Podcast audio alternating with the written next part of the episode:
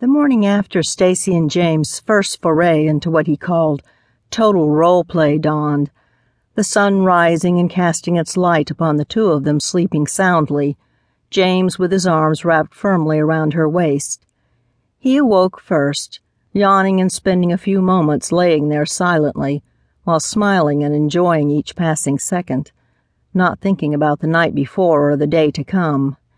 He seized every single nuance of each passing second, the light filtering into his apartment through his window, and the way it played off of her hair, the warmth of her body so close to his, her scent and the smoothness of her naked flesh. After they had made love the two of them fell asleep immediately, the day's activities leaving them totally fulfilled rather than exhausted.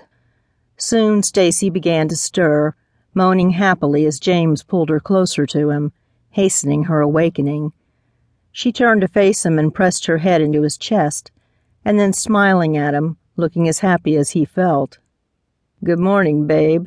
I was going to ask how you were feeling this morning, but I can kind of tell," he said as he stretched and reluctantly got out of bed, walking into the restroom and starting his morning ritual.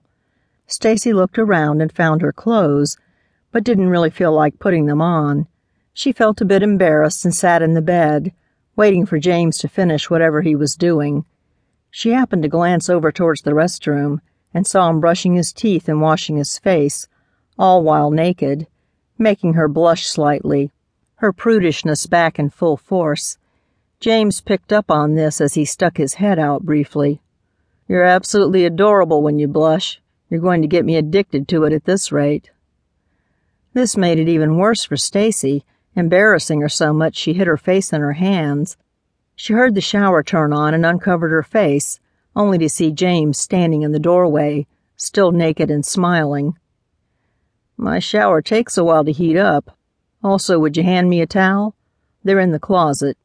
Ah, never mind, let me get it myself," he said as he walked across the room and did so, putting it over his shoulders and then standing right in front of Stacy, whose head was back in her hands as he rubbed her shoulder.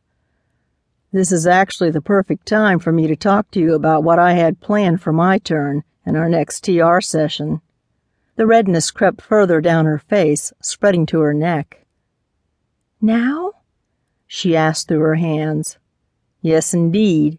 You see, I think your desires run a bit deeper than we've gone just yet.